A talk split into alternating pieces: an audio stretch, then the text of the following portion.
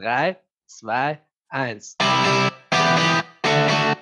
Herzlich willkommen zu Neugierig, dem Theaterpodcast der Biontech Bühne Baden. Mein Name ist Tanja Diernich. Mein Name ist Franziska Sauer. Mein Name ist Hans Wasserteurer.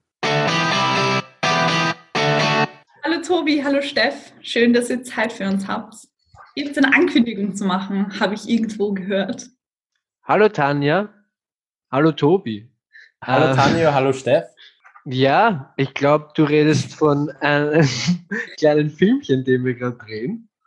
Klein ist gut, Steff. So klein ist er nämlich gar nicht. Das stimmt. Er ist eigentlich ein bisschen größer als klein. Er ist. er ist mindestens mittelgroß. Oder doppelt so groß als halb so klein. Ja. Es geht nämlich um die Bionic Bühne Corona. Wie, wie, wie Steff und ich sie intern nennen, BBCD. Was ist das, Steff? Die Antwort ist ganz simpel. Tobias und ich, wir haben den Auftrag bekommen vom Vorstand der Bionic Bühne, einen Dokumentarfilm über die Bionic Bühne und das Verlaufen der Corona-Krise zu kreieren. Also quasi darzustellen, wie die Bionic Bühne mit der Situation umgegangen ist und wie sie sich dann dadurch weiterentwickelt. Und das werden wir aus verschiedenen Blickwinkeln untersuchen. Einerseits über ordentliche Mitglieder, wie dich, Tanja, andererseits über Spielleitungen und dann natürlich wollen wir noch die Perspektive von Teilnehmenden einfangen. Und wie ist das Ganze entstanden? Wer kam auf die Idee?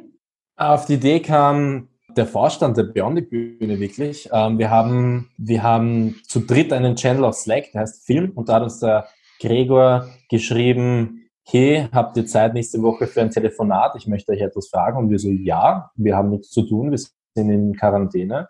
Und dann haben wir ein Telefonat gehabt und er hat uns eben äh, den Wunsch des Vorstandes näher gebracht, ähm, dass wir das machen sollen. Und dann sind wir gleich in die Tat. Das ist äh, ziemlich unspannend. Das ist, die Idee hatte der Vorstand, sie haben uns gefragt, wir haben gesagt, passt. Und dann zwei Tage später haben wir telefoniert und uns einen Plan überlegt. Genau. Oder drei ja, Tage später. Ja.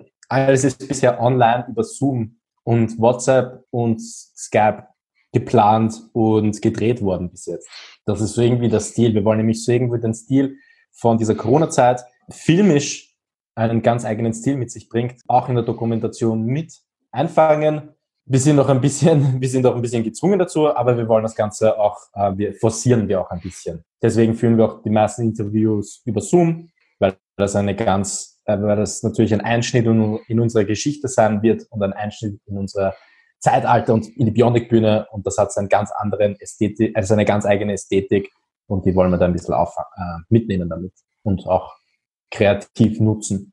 Steff, du hast vorher von einem Plan geredet. Wie sehr ist das Ganze wirklich geplant oder wie sehr kann man das Ganze wirklich planen, wenn man momentan eigentlich nicht weiß, wie das Ganze weitergeht? Also wir haben prinzipiell mal ein kleines Konstrukt gebildet, von dem wir ausgehen, dass sich das zeitlich mit Covid-19 ausgehen wird. Also wir gehen einfach mal davon aus, dass das bis zum Herbst halbwegs wieder die Normalität eingekehrt ist bei der Bionic-Bühne. Und wie wir das Ganze dann strukturieren, da haben wir uns gedacht, dass wir das entlang der Timeline von Corona selber aufbauen werden. Also zuerst ein bisschen Archivmaterial durchforsten für die Zeit davor, dann während währenddessen, wie sie damit umgeht und dann am Ende natürlich ein kleiner Ausblick in die Zukunft. Wie genau das Ganze dann aussehen wird, das können wir dann natürlich nicht planen. Das hängt ja auch immer davon ab, äh, was für Material wir sammeln. Wir sind ja dann auch bei den Proben dabei, die im Juli stattfinden werden, bei diesen Intensivproben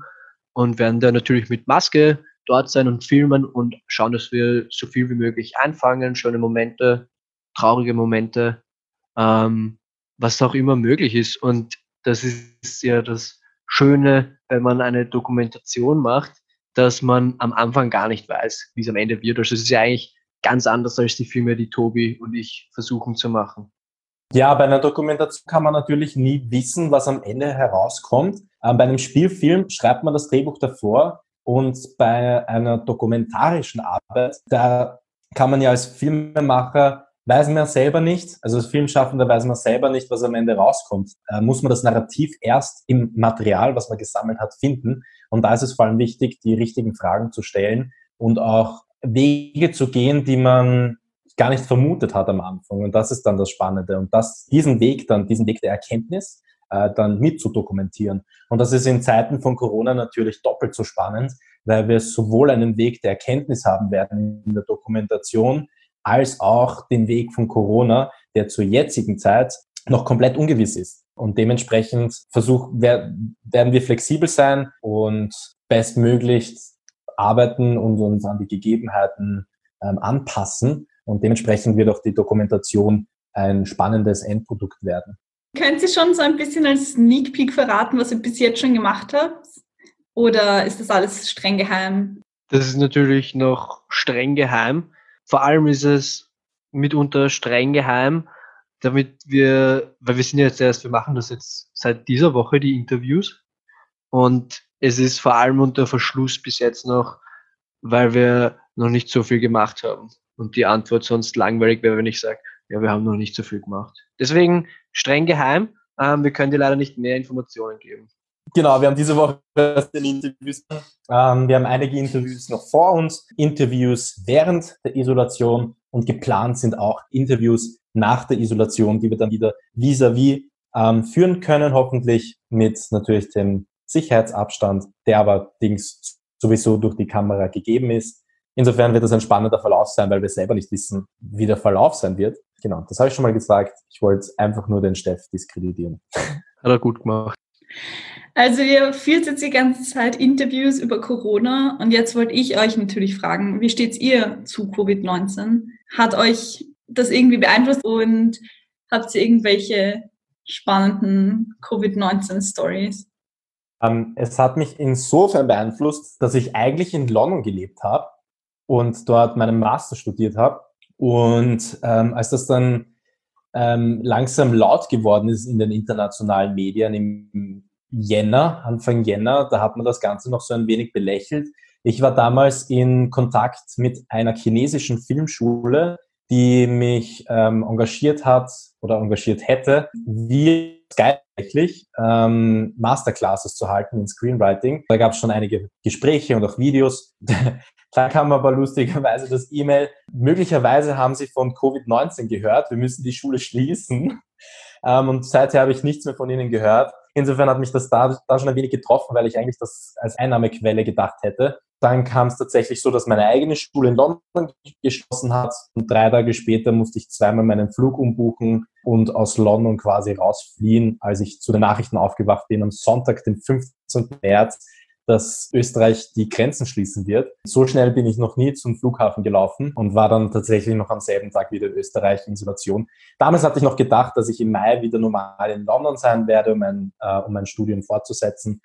Allerdings wird mein Studium jetzt online weitergehen und insofern hat mich Covid natürlich beeinflusst. Genau. Andererseits kann ich jetzt schöne Quality Time mit meiner Freundin verbringen in Wien, die ich ansonsten nicht gehabt hätte, weil wir sonst in einer Long Distance Relationship gewesen wären genau, das ist natürlich etwas sehr Positives. Ich habe leider nicht so eine spannende Geschichte, wie Corona mein Leben beeinflusst hat. Das Einzige, worum ich momentan bange, ist, ob und wie vor allem mein Masterstudiengang in Mailand stattfinden kann. Weil ich habe gestern eine E-Mail bekommen von Ihnen, dass das auf jeden Fall stattfinden wird und vielleicht teils aus der Ferne. Und wer auch, wer auch immer auf die Uni einreisen kann, der wird dann vor Ort unterrichtet. Dann habe ich heute eine E-Mail bekommen, dass das keine E-Mail an mich gerichtet war, sondern an die Bachelorstudenten und ich deswegen diese E-Mail bitte ignorieren soll und sie werden mich noch updaten, wie es dann bei mir aussehen wird. War ein bisschen ein Bummer, aber äh, ja, ich bin auf jeden Fall gespannt, wie es ausgeht. Ansonsten ist es halt, ja, man ist halt zu Hause. Und ich habe eh viel für die Uni zu tun. Es trifft sich gut, dass ich daheim bin und die Sachen machen kann. Es ist nur, man verliert schnell den Überblick, finde ich, über die ganzen Aufgaben, die man kriegt, weil man muss sich das irgendwie alles ein bisschen, ich meine, natürlich muss man sich sowieso auch selber zusammentragen, aber manchmal, zumindest sagen sie dann auf der Uni so, ah ja, nächste Woche müsst ihr das noch abgeben, und dann bist du so, ah ja, fix, ich sollte das machen. Jetzt muss ich regelmäßig meine E-Mails lesen die ich von der Uni kriege und das ist halt manchmal mühsam, weil da kommen 20 E-Mails am Tag und jedes Mal, wenn irgendjemand im Forum postet und du denkst, ist das was Wichtiges? Na, ist nichts Wichtiges. Aber ansonsten, es könnte uns wesentlich schlimmer getroffen haben. Ja, eine andere tragische Geschichte, die ich miterlebt habe, ist, weil der Stefan keine hatte, erzähle ich einfach eine zweite. Ich war mitten in den Dreharbeiten zu meinem nächsten Kurzfilm In the Dark, Hashtag The Film That Makes You Blind. Und diese Dreharbeiten mussten alle abgesagt werden. Ich hatte schon Schauspielende zusammengetragen, ein komplettes Team aufgestellt in London und wir hätten tatsächlich eineinhalb Wochen, bevor ich aus London, äh, nachdem ich aus, warte, nein, einer Wochen, bevor ich aus London geflogen bin, nein, nachdem ich aus London geflogen bin, hätten wir gedreht.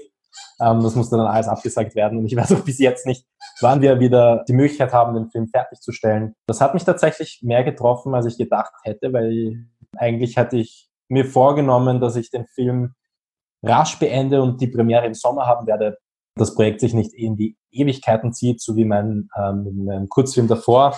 Und jetzt sieht so aus, als würde das einfach auch wieder in die Ewigkeiten gezogen werden. Also auch von Seiten des Filmbusiness, das Filmbusiness hat es ziemlich hart getroffen und täglich höre ich neue Nachrichten aus aller Welt, dass man für die nächsten zwei Jahre noch nicht für Filmfestivals einreichen werden wird und sollte. Corona eben die ganze Welt instabil gemacht hat diesbezüglich. Und insofern ist es recht spannend, wie das Ganze mit, mit, meinem, mit meinem ganzen Berufsfeld und mit meiner Leidenschaft weitergehen wird.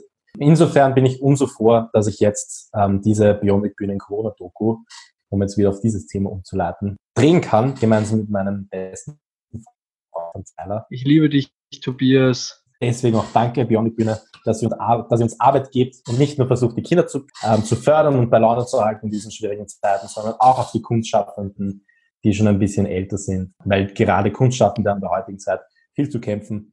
Danke, Danke Bionic, Bionic Bühne. Summa summarum, es ist alles ein bisschen blöd. Habt ihr irgendwas zum Film zu sagen? Gibt es auch irgendwelche Ankündigungen, irgendetwas, was ihr mitteilen wollt?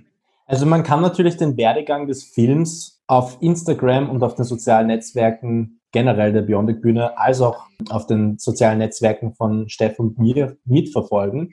Wir posten fleißig Behind-the-Scenes-Sachen unter den Hashtag, Hashtag, Hashtag BBCD 2020. Ah fuck, ich habe das 2020 vergessen. Was der Tobi gesagt hat. Hashtag BBCD 2020 wird man up to date bleiben zu der Corona-Doku. Man findet Steff und mich auch ganz einfach auf Instagram unter unseren Namen at Steff Zeiler und at Tobias Face.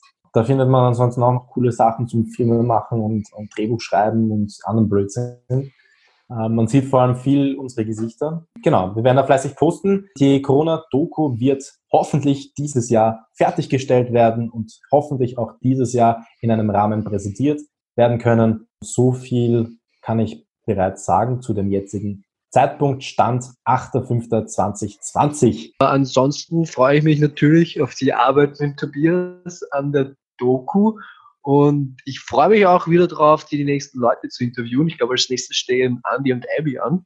Das werden sicher auch. Und Gregor. Und Gre äh, Gregor steht als nächstes an, stimmt.